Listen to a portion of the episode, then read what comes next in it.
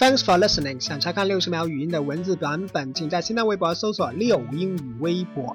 昨天提到 regular 这个单词，有定期的、有规律的意思，是一个形容词。常用搭配有 regular season，regular season 常规赛就是篮球的那种常规赛。regular bus，regular bus 班车就是清远到广州、广州到深圳的那些固定的班车。For example。He is a regular contributor to children's magazine. He is a regular contributor to children's magazine.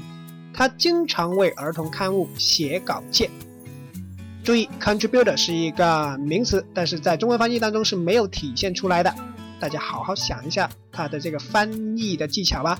今天回复 contribute，contribute 这个动词，一起来看文章。